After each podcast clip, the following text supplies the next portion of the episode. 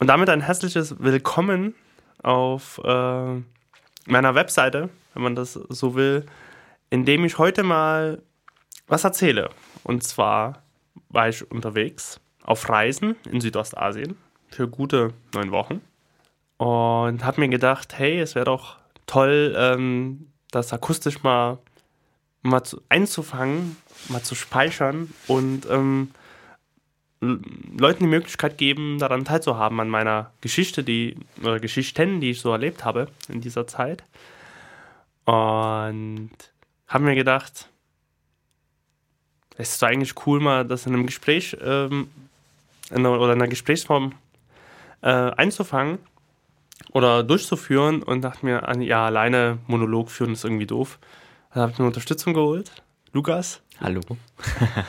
Wunderschöne Unterstützung. Wunderschönen guten Tag nochmal.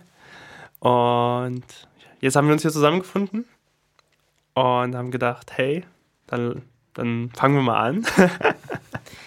Klassische Interviewsituation. Ja, zumindest jetzt noch. Vielleicht äh, löst sich das dann auf im, im Laufe des Gesprächs. Und ja, wir gucken einfach mal, was. Du hast ein paar Fragen mitgebracht. Ich weiß nie, was du mich fragen möchtest. Das ist äh, das Spannende, damit es mhm. noch so ein bisschen. Auch für dich spannend. Auch für mich spannend. Und ja, was hast du denn, was willst du mich denn so fragen heute? Ich würde erstmal ganz am Anfang, vielleicht um das so ein bisschen zu klären, ganz grob umreißen, wann ging es los, wann bist ja. du wiedergekommen, was waren, was war deine Intention, ähm, in welchem, wie kann ich mir deine Reise vorstellen?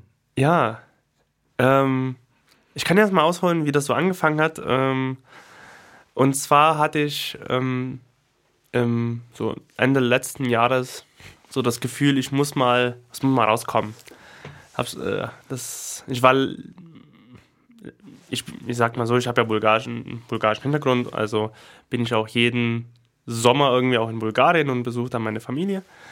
Ähm, aber ich hatte jetzt mal Lust, mal lange weg zu sein, mal weit weg von Europa zu sein, eine andere Kultur zu sehen, Inspiration zu holen und einfach mal dieses Reisefeeling, dieses Backpack-Feeling einfach mal zu haben und mal einfach mal unterwegs zu sein. Und das hat sich immer stärker entwickelt letztes Jahr und, und habe mich mit einem guten Freund zusammengesetzt, ähm, mit dem Sebastian, Sebastian Linder. Viele Grüße und vielen Dank auch für die Motivation. Er hat mich dann motiviert zu sagen, hey, mach das doch jetzt einfach mal. Und am besten im Winter, wenn das schön kalt ist hier und du reist dann ins Warme. Das ist eigentlich eine ganz gute Sache. Und dann dachte ich, ja, das mache ich. Ähm, und ich hatte Lust, nach Südostasien zu gehen. Und es hat sich dann so ergeben, er hat mir Bali empfohlen, er war ja selber eine ganze Zeit auf Bali hat da verschiedene Filme auch ähm, gedreht und äh, erschaffen auf dieser Insel. Und ich war sehr fasziniert davon. Habe gesagt, okay, ein Ziel wird Bali auf jeden Fall sein. Und dann dachte ich mir, okay, wenn ich einmal schon dort unten bin, kann ich mir ein anderes Land angucken und habe von Freunden empfohlen bekommen, auf die Philippinen zu reisen. Das auch sehr eine spannende Kultur ist, sehr tolle Menschen ähm, dort wohnen, leben. Und habe gedacht, okay, dann machst du zuerst auf die Philippinen und schwenke dann rüber nach Bali. Und dann mache ich auch wieder zurück. Angefangen hat das alles am 25. Januar, wo ich von Berlin über Istanbul, über Bangkok nach Manila geflogen bin. Manila ist die Hauptstadt der Philippinen. Also war, und das sind, glaube ich, ganz schön viele Kilometer, also über 10.000, die man so zurücklegen muss. Ganz weiten Flug und alles, äh, langen Flug aber der Flug war ganz angenehm. Ich bin dann Montagabend abends dann gestartet in, in, in Berlin und bin dann Dienstag nachts ähm, angekommen in Manila. Und das war dann so ähm, sehr spannend. Eigentlich wollte ich nur eine Nacht dort bleiben und wollte von, ich muss mich entschuldigen, ich bin noch so ein bisschen äh, krank von meiner Reise. ähm, und bin dann ähm, in Manila angekommen. Manila ist ein Moloch. Das muss man sagen. Dort wohnen 10, über 10 Millionen Menschen. Eine sehr arme Stadt. Bin dort nachts, glaube um zwei angekommen, habe mir ein Taxi genommen und habe mir vorher ein äh, Hostel gebucht. Und zwar in Malade. Malade ist die schlimmste Ecke von Manila. Das wusste ich aber nicht. Aber bin dorthin, also alles sehr slummy, also sehr arm, sehr, sehr dreckig. Ähm, die Leute haben alle geguckt, das wollen sich gleich umbringen. Und es war noch äh, das Rotlichtviertel der Stadt. Also mir wurden da auch gleich mal ein paar Frauen angeboten. Schöner Einstieg. Schöner Einstieg, so äh, willkommen in, auf den Philippinen. Und bin dann quasi in mein Hostel gefahren. Hostel war, war okay, aber nicht mehr. Für 19 Euro die Nacht. Ich blieb aber zum Glück eine Nacht nur und bin dann äh, auf Palawan gereist. Oder nach Palawan. Palawan ist eine groß, wahrscheinlich die größte philippinische Insel. Und bin dorthin geflogen. Also ich bin wieder zum Flughafen zurück. Flughafen in Manila. Das ist der einzige internationale Flughafen auf den Philippinen. Und man muss sagen, das ist angeblich der schlimmste Flughafen in Asien, den es gibt. Der hat vier Terminals und man kann nur mit Shuttle oder der Shuttle kommt einmal in der Stunde, der Shuttlebus quasi vom einen Terminal zum anderen oder man muss ein Taxi nehmen oder ähnliches. Also alles sehr chaotisch, unorganisiert, weil du hast halt so ein Terminal 1 ist international, Terminal 3 auch, 2 ist irgendwie Domestic, also für die äh, in, äh, Landesinneren. Landesinneren? Inlandsflüge. Oder Inlandsflüge, genau. Und das war ein bisschen chaotisch. Auf jeden Fall bin ich schon angekommen, bin nach Palawan drüber geflogen. Und hatte dort quasi eine schöne Zeit. Ähm, das habe da verschiedenste Leute im Hostel kennengelernt und bin da so ein bisschen rumgereist. Da kann man so schön Island-Hopping machen. Und ich war in El Nido. El Nido ist so ähm, eine Hafenstadt, eine kleine. Und da gab es so verschiedene Traumstrände und Inseln, die man sich so angucken kann. Dort habe ich mit die coolste Sache eigentlich gemacht. Das war ähm, äh, Beachcamping. Ja, man konnte da mit Locals quasi äh, organisiert mal so eine Nacht am Strand verbringen, eine coole Zeit haben mit seinen Freunden und äh, auf dem Sand schlafen. Und das habe ich dann auch gemacht unter dem tollsten Sternenhimmel, den ich je gesehen habe. Und das waren so schöne Sachen auf Palawan. Habe mir auch den längsten unterirdischen Fluss der Welt angeschaut, der dort vorherrscht. Und auch sehr touristisch, muss man sagen, aber da führt kein Weg vorbei, wenn man sich das mal angucken will. Das ist auch UNESCO-Weltkulturerbe. Sehr spannend, das einfach mal zu sehen und ja. Du bist dann, ähm, du warst dann, wie kann ich mir dieses Inselhopping eigentlich vorstellen? Also du hast schon gesagt, du bist einen Teil geflogen, aber viel auch über Boote. Wie, wie teuer ist das und wie ist das logistisch? Also fahren da, keine Ahnung, fünfmal am Tag ein Boot hin und her oder wie? Also, das ist, ähm, also nach Palawan bin ich geflogen. Man kann auch eine Fähre nehmen, das dauert aber 24 Stunden, das muss man sich nie unbedingt antun. Ähm, dort ist es so, man kann, man kann entweder selber einen Kajak sich äh, mieten für einen Tag und dann kann man von Insel zu Insel paddeln. Man muss dann bloß mal so, ähm, so, so, ein, so einen Beitrag für die Umwelt äh, beisteuern. Hm. Also du, du zahlst dann irgendwie, ich glaube umgerechnet waren das 5 Euro oder, oder irgendwie weniger, 3 Euro oder so. Und, da, und dann kannst, kannst du dann quasi äh, überall auf, auf diese Inseln drauf. Ist die Frage, wie man es auch kontrolliert, keine Ahnung. Hm. Und dann gibt es halt organisierte Touren. Es gibt also, gerade für dieses Island Topic gab es in El Nido Tour A, B, C und D. Und dann zahlt man halt seinen Betrag da. Und gibt es eine, gibt's eine Sammelstelle? Entschuldigung, ich muss meine Nase putzen.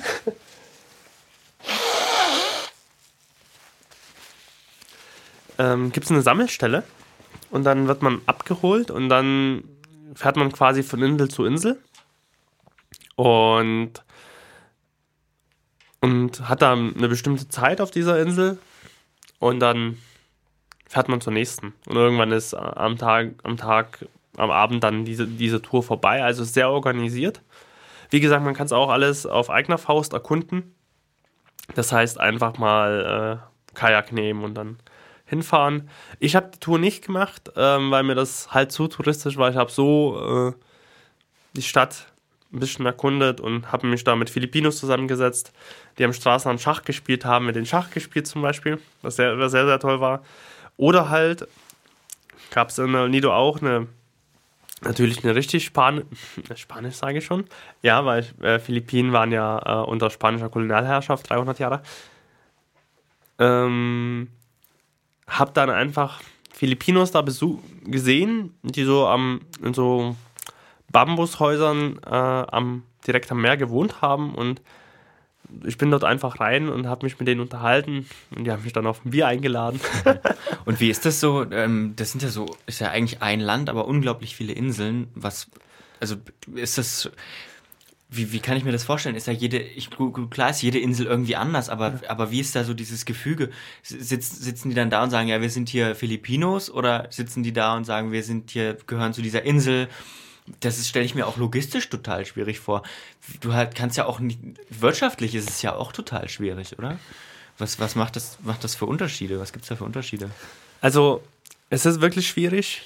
Die ähm, leben, also die echten Filipinos, sage ich mal, die, die leben alle ähm, auf eigener, auf Eigenbedarf. Das heißt, die bauen irgendwas an, beziehungsweise die, äh, beziehungsweise die fahren dann mit einem Boot raus und und jagen oder jagen dann Fisch oder fischen, gehen dann halt fischen. Ähm, und dann ist es quasi so, dass sie ähm, den Fisch selber essen oder verkaufen auf dem Markt. Es gibt dann so Fischmärkte und sowas. Und die, die wohnen dann auch nur. Also ich habe dann mit den Filipinos, die ich dort in der Unido gesprochen habe, die sind dort geboren und die haben noch nie was anderes gesehen. Mhm. Haben noch eine Schule, also eine Highschool, also auch ein Gymnasium quasi und eine Universität. Das war dann halt auch so. El Nido war so klein, über einen Tag sind, sind dann die Schüler in der Schule gewesen, bis zur Highschool. In der Nacht waren die Studenten drin und haben dort äh, quasi über Nacht dann studiert. Und wie, wie, kann ich mir jetzt erst nochmal so zu deiner Reise vorstellen? Wie hast du dann, dann gelebt? Hast du ähm, dir jede Nacht, Nacht was Neues gesucht oder du hast. Ähm, ja, also, ich äh, in Palawan gibt es viele Hostels. Oder so ein paar zumindest, die man so ansteuern kann, wo halt international halt viel, viele Leute unterkommen. Also ich habe dort verschiedenste Leute aus Amerika, aus Kanada, aus Australien und und und kennengelernt. Ähm, aus Indien und wo sonst und Kenia und wo, sonst wo auch immer. Ähm, und dann gibt es halt viel, gibt's halt also viele Hostels, gibt so äh, Leute, die dann halt die Wohnung vermieten und oder, oder, Zimmer. Und ich bin dann einfach rumgelaufen, gerade in El Nido und habe dann nach was gesucht. Also mhm. das ist eigentlich gar kein Problem. Du kommst in El Nido in so einem kleinen Dorf halt an und da sind überall am Meer sind dann Hostels ähm, und Leute, die dann Räume vermieten da findet man eigentlich problemlos was. Weil ich stelle mir das so ultra schwer vor, so mit meinem, mit meinem Verständnis ähm, von in Anführungsstrichen Urlaub. Als Deutscher jetzt ist es ja. halt so, ich buche mir das ja. ähm, zwei, zwei, drei, vier, acht Monate im Voraus und dann gehe ich dahin. ja. Weil du hast es hier ja auch relativ selten, oder? Also ich habe noch niemanden getroffen und der mich gefragt hat, du, hast du mal, hast du mal eine Couch für mich heute Nacht oder vermietest du was oder ja. so? Also nie hier. das stimmt wirklich. Also ähm, das macht man in Deutschland auch irgendwie nie, habe ich das Gefühl. Also, wenn man hier Urlaub machen will, wie würde man es machen? Also, selbst ich, wenn ich jetzt sage, gut, ich will nach, nach Köln fahren oder wo auch immer, was würde ich mir machen? Würde ich mir höchstwahrscheinlich irgendwie ein Hostel, vielleicht ein Hostel buchen. Ja. Wenn ich wirklich länger bleiben will und irgendwie schön haben will, schon ein Hotel oder eine Pension oder mhm. irgendwie sowas. Ähm, man könnte aber auch hier auf eigene Faust suchen, ne? Wenn du weißt, okay, du kommst hier irgendwo an, Köln, kannst du googeln. Habe ich auch mhm. in Philippinen gemacht, habe ich geguckt ähm, Palawan, ähm, Puerto Princesa, wo ich gelandet bin, Hostels. Und dann kommt irgendwas raus. Man könnte es auch hier machen. Ich denke mal auch, wenn man so aus einem anderen Land kommt, was nicht Deutschland ist und hier unterwegs sein will, würde ich das jetzt auch machen. Würde ich jetzt einfach mal nach Hostel gucken, weil es irgendwie das günstigste erstmal ja. ist. Wenn man mehr Geld hat, dann hat Hotel und dann durch die Gegend reisen. Du hast aber dadurch eben auch viele Leute kennengelernt. Ne? Das geht dir ja. hier vielleicht ein bisschen flöten, wenn du einfach nur mit Hotelangestellten zu tun hast. Ja, ähm, das hast du natürlich nie. Also wenn du im Hotel bist, das geht ja aber glaube ich dort genauso. Wenn du im Hotel wärst. Aber wenn ich im Hotel gewesen wäre, ich hätte auch Hotels ja buchen können, ja. habe ich aber nie gemacht, weil so 300 Dollar die Nacht ist jetzt nie ganz so. Ja gut. das ist nicht ganz so meine Preisliga. Ähm, habe gedacht, okay, was ähm, du lernst halt in Hostels dadurch, dass du vielleicht mit anderen Leuten in einem, in einem Zimmer bist, ähm, die kennen oder du lernst halt in den Aufenthaltsräumen viele Leute kennen.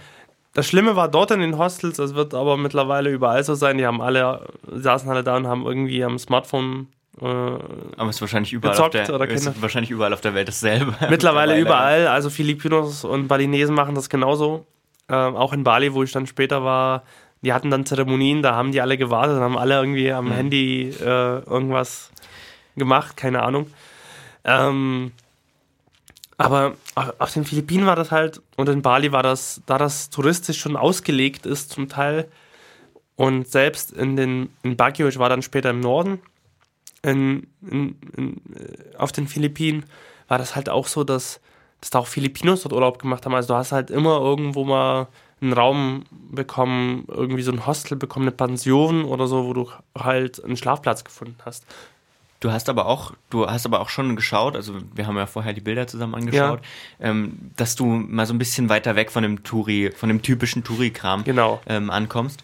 Und da hast du ja Leute kennengelernt. Vielleicht mal eine Geschichte, du hast gemeint, du hast bei einer Familie gelebt. Wie, ja. wie kam das denn dazu? wie kam das dazu? Ähm, eine ganz schöne Geschichte, ich hol mal aus. Ich bin von Palawan dann zurückgereist aufs Festland nach Manila und ich wollte in den Norden fahren. Weniger Touris, mehr Kultur, das war so mein Ziel.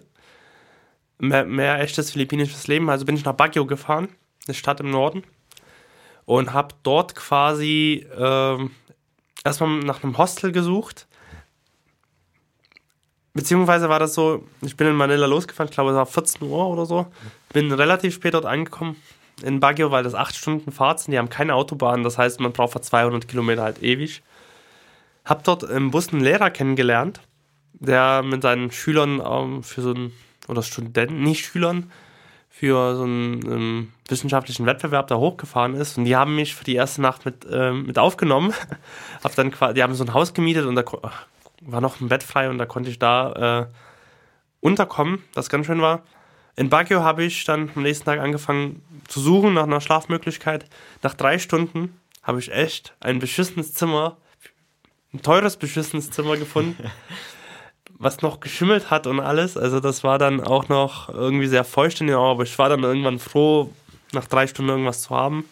Hab parallel bei Couchsurfing.com geguckt und habe den Amerikaner John kennengelernt dadurch und ähm, der hat aber auch nichts frei gehabt. Also bin ich erstmal nach Sagada und Banaui gefahren, wo ich mir die ältesten Reisterrassen der Welt angeschaut habe, in Banaui, was sehr spannend war. Und er hat gemeint, komm dann wieder nach einer Woche und dann ist frei. Dann war ich halt bei ihm. Was super war, weil Baguio war komplett überbucht. Ähm Entschuldigung weil ähm, da das Flower Festival war, Panat Benga heißt das, ähm, somit waren ganz viele Touristen aus äh, Manila, also inländische Touristen quasi dort. Und äh, der John hat mir dann, ich hatte noch eine Woche übrig, war vier Wochen insgesamt auf den Philippinen und hatte noch eine Woche, wo ich überlegt habe, was ich da mache, wo ich noch mal hinfahre. Und er hat gemeint, hey, ich äh, habe ein paar Freunde in Clark, Angel City, in, das ist so in der Nähe von Manila, in der Hauptstadt. Und, ähm, und eine echte philippinische Familie Zuckerrohrbauern. Und ich fragte die mal, vielleicht haben die ja Lust, dich aufzunehmen für eine Woche. Und dann, bin, die hatten Lust und dann bin ich zu denen hingereist und habe gedacht, hey, cool, ähm, philippinische Familie, die haben ganz, in einem ganz kleinen Haus gewohnt, sechs Erwachsene, vier Kinder. Also die quasi Großeltern, die Kinder und dann mit Ehepartner und dann die eigenen Kinder noch von denen. Und ich habe quasi ein Bett bekommen, also da ist die eine Tochter quasi zu einer Freundin gegangen und ich habe und die haben mir das Bett gestellt und ähm, um dort zu schlafen. Hört sich sehr gastfreundlich an. Ja, wahnsinnig gastfreundlich. Also das ist man oder ich bin das nie gewohnt. Also auch bin ja sehr eigenständig, was im, auch im Haushalt und so weiter. Und dort haben sie mir den Kaffee hingestellt. Ich durfte nichts machen, also ich durfte weder abwaschen noch irgendwie Zeug holen aus der Küche. Da haben sie gesagt, nee, nee, das ist, das machen wir und das ist für gerade für die Frauen, die die ganze Hausarbeit dort machen, der größte Stolz, wenn sie dann dafür sorgen, dass es dir gut geht. Und das war sehr, sehr spannend dort zu leben. Die hatten, wie gesagt, ein ganz kleines Haus, die, das bestand aus ähm, Wohnzimmer und dann da, drei Schlafzimmer, wo dann halt alle gewohnt haben. Und das hatte auch nie mal Decken das Haus. Also das waren so Wände und dann war nur noch das Metalldach drüber. Also das heißt, man konnte überall immer mithören, was in den anderen Räumen los war und immer das Licht mit äh, mitkriegen und so. Das war schon nicht so viel Privatsphäre. Nicht so viel Privatsphäre, sehr gewöhnungsbedürftig auch. Ähm, auf der anderen Seite saß man immer sehr eng zusammen, auch abends. Was man aber sagen muss, und das habe ich in Bali auch genauso erlebt, ich verstehe das irgendwie nie. Die haben immer den Fernseher laufen gehabt und über den Fernseher waren zwei Gewehre. ähm, und es lief immer irgendwelcher Schrott, also so äh, Scripted Reality Quatsch. Oder Lip Sync äh, Battle Philippines, also so, so Kara Karaoke-Veranstaltungen, wo, wo die aber eigentlich nur die Lippen bewegt haben, ja, also war nie mal richtiges Karaoke. Und da, darauf stehen die komplett. Also die gucken sich äh, sowas das richtig, richtig gern an und äh, da lief nur solcher Quatsch die ganze Zeit. Also von irgendwie Bildung und oder zumindest guter Unterhaltung, das war dann ganz weit davon entfernt. Naja, bei vielen in Deutschland läuft ja auch nebenbei irgendwie RTL 2 den ganzen ja, Tag. natürlich, natürlich, aber ich, ich habe mir dort mal das Fernsehprogramm angeschaut als medieninteressierter, medienschaffender Mensch, da, da guckt man sich das natürlich auch mal an. Und das lief nur sowas. Mhm. Also es gab irgendwie noch CNN, das amerikanische und das philippinische, aber sonst war echt nicht viel zu holen im philippinischen Fernsehen. Du bist dann noch weiter gereist nach Bali. Ähm, genau. Vielleicht erstmal ganz grob zum Reinkommen. Was ist denn da der, der Unterschied? Also, wo siehst du den größten Unterschied? Ähm, wo sehe ich den größten Unterschied? Also, großer Unterschied war erstmal äh, die Religion. In den Philippinen, da sind die Menschen, also, oder die ganze Bevölkerung ist zu so 94% katholisch. Hm. Spanische. Spanischer, hm. ja. Also die Spanier kamen und haben gesagt, hier, äh, hier ist unsere, unsere Religion, ja. ihr müsst sie jetzt annehmen. Und das hat man halt auch ganz gut gesehen. Armes philippinisches Volk, aber prunkvolle Kirche, die sie da hingestellt haben die geglänzt hat von Weitem und sowas in hellblau und keine Ahnung. Und Bali ähm, ist eine hinduistische Insel. Also Bali ist eigentlich äh, muslimisch, aber ba äh, Quatsch, äh, Indonesien ist eigentlich muslimisch. Bali ist aber die einzige hinduistische Insel. Und das kann man überall so, so sehen. Ähm, Bali hat auch für mich eine eigene Magie, eine eigene Atmosphäre, komplett, auch durch den Hinduismus. Und man sieht halt überall Tempel, man sieht halt überall Opfergaben, überall kleiden sich die Leute auch besonders. Also ähm, die Balinesen, die haben, also über den Tag waren, war es relativ entspannt, aber meistens hatten die, wenn es um, äh, wenn sie Zeremonien hatten oder in den Tempel gegangen, muss man Sarong anziehen. Sarong ist langes Tuch, was man sich so umbindet, so ähnlich wie so ein Saunahandtuch, äh, was man so trägt. Und ähm, die Männer haben noch eine spezielle Kopfbedeckung. Und die Frauen haben halt auch sehr bunte Kleider an, wie man das vielleicht so ein bisschen auch kennt von Südostasien. Und ähm, das sieht man ganz oft dort, wie die Leute dann, dass sie ganz anders gekleidet sind. Man hat viele Tempel, viele hinduistische Tempel. Äh, teilweise gibt es auch in Bali, die habe ich mir nicht angeschaut, einen buddhistischen Tempel im, im Norden. Und ähm, kulturell gesehen waren, waren die Balinesen sehr freundlich, wahnsinnig gastfreundlich, sehr interessiert auch, wie man so, wie man hier in Europa gelebt hat und die sind halt sehr tief ähm, verwachsen, auch mit der Religion. Also die basteln den ganzen Tag Opfergaben. hm. Also ganz oder zweimal die Woche basteln die Opfergaben. Das heißt, äh, die nehmen so Schilf, machen draus kleine, kleine Schalen wo die halt Blütenblätter reintun und Reis. Und diese werden verteilt auf dem eigenen Hof. Also als Opfergabe, dass der Hof quasi äh, verschont bleibt von bösen Dämonen, ähm, dass alles gut ist auf dem Hof. Werden aber auch Opfergaben für die Verstorbenen gemacht und das fand ich sehr sympathisch. Zum Beispiel, wenn der Verstorbene, wenn der Opa oder wie auch immer äh, gern geraucht hat, wird eine Zigarette angezündet und diese quasi auch mit in die Opfergaben mit reingepackt. Wie ist der Umgang allgemein so mit dem Tod? Das ist ja ein ganz anderer als hier. Ähm, auf jeden Fall. Also ich hatte das Glück, das fand ich sehr spannend, würde ich auch jedem empfehlen, wenn er auf Bali ist, dass man sich das mal anguckt. Äh, Gibt es öffentliche Kremationen. Das heißt, ähm, wenn ich es richtig verstanden habe, ich muss nochmal nachgucken, ähm, ist es so, dass wenn man stirbt, erstmal auf dem Friedhof ist, eine Zeit lang. Und nach ein, zwei Jahren gibt es dann ähm, eine öffentliche Kremation. Das heißt, der Tote wird in so einem, in so einer Trage, kann man jetzt sagen, einer speziellen Trage durch die Stadt getragen. Entschuldigung. Äh, zu einem zu einem öffentlichen äh, Platz und dort wird er öffentlich verbrannt.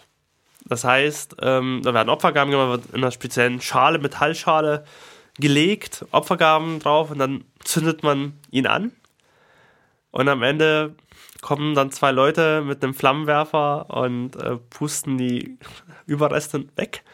Und die, das ist aber gar nicht traurig, das ist keine traurige Zusammenkunft, sondern eher fröhlich. Ähm, und mit Kindern und die essen dann alle Melone und äh, beten dann zusammen und ähm, haben das eine eigene Zeremonie quasi. Da kommt auch das Oberhaupt der Stadt, der König äh, mit seinen Gefolgsleuten da vorbei. Also es ist alles sehr respektvoll, sehr, sehr offen und ähm, damit geht man mit dem Tod auch viel offener um. In, wenn man hier in Europa, hier in Deutschland, ist es ja so, das ist ein großes Tabuthema, Tod. Ähm, darf man auch nie sehen. Äh, äh, die Wagen sind alle dunkel, wenn, wenn so ein, so ein von der Bestattung. Dunkle äh, Klamotten. Ja, in den Klamotten alles dunkel hm. und dort sind sie alle bunt angezogen, alles sehr fröhlich. Ähm, ein ganz anderer offener Umgang und ich finde auch, das ist viel besser, weil man halt, weil das so allgegenwärtiger ist, das ist normaler, das ist men viel menschlicher und in Europa ist er so distanziert, so weit weg. Du ähm, hast sicherlich eine ganze Menge mitgenommen äh, von deiner Reise, aber wenn du das zusammenfassen müsstest, was du jetzt musst, weil ich dich danach frage, verdammt, ähm, was ist so die, die Essenz daraus aus deinen, aus deinen ähm, vielen Wochen, die du jetzt äh, in Indonesien und auf den Philippinen warst? Also ähm, eine Essenz ist, man erdet sich wahnsinnig gut durch so eine Reise. Gerade wenn man na, auf die Philippinen fährt oder auf Bali ist, äh, sieht man halt mit wie viel weniger Luxus die Menschen auskommen und leben. Also dort ist es halt komplett unwichtig, dass man halt irgendwie ein großes Auto hat, ein großes Haus hat. Das sind Werte, die existieren dort nicht. Und hier in Europa hat man ja immer das Gefühl, durch diese ganze Werbung, durch die ganzen Einflüsse, die man halt so hat, ähm, dass man immer das haben muss. Du musst irgendwie das neueste Handy haben, du musst ähm, ein großes Haus haben, musst irgendwie den Job haben, ein großes Auto haben und dann hast, und die goldene Uhr und dann hast du es irgendwie geschafft in dein Leben. Zumindest wird dir das vorgegaukelt, was ja am Ende doch enttäuschend ist, wenn das nicht stimmt, was ja auch nicht stimmt. Und dort sind halt Werte wie Familie, Gemeinschaft und ähm, einen tieferen Sinn in, in dem Leben schon irgendwie wichtiger. Und die Kinder dort spielen und mit allen möglichen und haben keine Spielsachen irgendwie zuhauft und ähm, sind genauso glücklich, also mindestens genauso glücklich oder gar glücklicher mit den Sachen, die sie auch haben. Also die haben natürlich und ja und das Werteverständnis also in der philippinische, in der philippinischen Familie war halt hatte der Marc, der, der Marc war so alt wie ich, also auf 25, hatte halt als Traum vor, ein Auto irgendwann mal zu kaufen, damit er mit seiner Familie irgendwo hinreisen kann. Das sind dann viel größere ähm, oder so einfache Dinge, die für uns im, im, im Westen irgendwie normal sind, sind dort irgendwie ein großer Traum. Und ähm, das ist alles, aber die haben das auch nie gebraucht. Also so hat das auch funktioniert. Hatten auch Ziele, aber das war jetzt nie so, wow, ich muss das große Auto haben. Das ist vollkommen egal, diese Wertvorstellung. Das, es geht wirklich mehr ums Leben, dass man ähm, das Leben genießt, auch mit, dein, mit der Familie, mit den Freunden, dass, es, dass die Gemeinschaft gesund ist, dass alle gesund sind ähm, und dass man ähm, Teil eines einer Gemeinschaft ist, dass man eine Familie hat und so. Solche Werte waren viel, ähm, viel wichtiger und war halt eine schöne Erfahrung zu sehen, dass man mit weniger, mit weniger wieder leben kann und ähm, dass man dass man das nicht so viel Luxus braucht, um, um, um gut zu leben. Also man, man sieht halt einfach, dass es viel schöner ist, dass man, dass man gesund ist und dass man äh, den Abend verbringen kann mit jemandem, den man mag. Du hast ja Urlaub gemacht, wie man schon rausgehört hat. Ähm, trotzdem vielleicht die Frage, kommt da noch was? Schreibst du ein Buch? Oder was in deinem Fall wahrscheinlich eher ist, ähm, kriegt man davon noch irgendwas zu sehen, außer jetzt diesen Podcast zu hören, meine ich jetzt? Also, ja, wir machen den Podcast natürlich äh, für, äh, für meinen Blog, für meine Webseite. Muss ich mal kurz entschuldigen, ich muss meine Nase putzen wieder.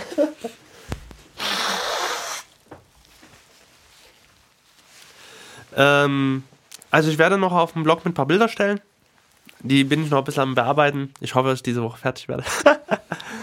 ähm, und äh, bin natürlich offen für jeglichen Austausch äh, in der Richtung. Aber so als Zusammenfassung, ich fand es immer ganz cool, jetzt mal einen Podcast äh, darüber zu machen und quasi ähm, mit den Bildern zusammen das mal online zu stellen und äh, dass quasi auch jemand ähm, ähm auch vielleicht als das Inspiration findet, als Anstoß, ähm, auch vielleicht mal eine Reise zu machen, auch mal vielleicht dorthin zu reisen. Ähm, das ist so also so, so, so wird es so viel mehr geben. Also, also vielleicht schreibe ich das auch noch ein paar Gedanken dazu in den Blog mit rein als Textform. Das hat er auch noch vor.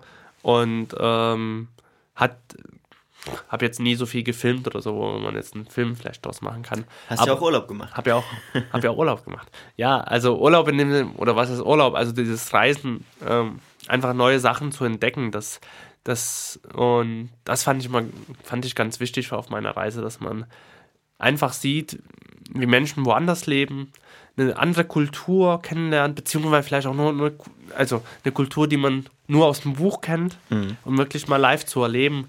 Das finde ich halt immer, das fand ich ganz wichtig auf dieser Reise und auch auf anderen, dass man, also gerade auch, dass man vielleicht andere politische Systeme kennenlernt. Also wenn man nach Kuba zum Beispiel jetzt noch, mhm. also jetzt auch gerade etwas im Umbruch, aber das ist auch zum Beispiel sehr spannend, einfach mal ähm, Kulturen, Menschen, Gesellschaften live zu erleben. Du hast also gelernt. Ich habe ich, ich hab auf jeden Fall viel gelernt und ähm, empfehle das auch jedem, das mal zu machen. Ich habe jetzt angefangen mit irgendwie Anfang 25 und ja, mal gucken, wo es so hingeht es wird nie die letzte Reise gewesen sein. Ich wollte es gerade sagen. Gut, das war's von meiner Seite. Vielen, vielen Dank, Lukas, dass du Lust hattest, Immer. mir das zusammen zu machen. Bin ein bisschen neidisch. Kannst ja auch irgendwas machen. Man muss ja nie neun Wochen sein, man kann ja auch drei Wochen unterwegs sein, man, man sieht es ganz viel. Man lebt ja auch viel intensiver, schläft weniger. Steht früher auf, um Sonnenaufgänge zu sehen. Das ist immer ganz schön. Ja, vielen Dank. Und ja, wird nie der letzte Podcast gewesen sein, an der Stelle, mal gesagt.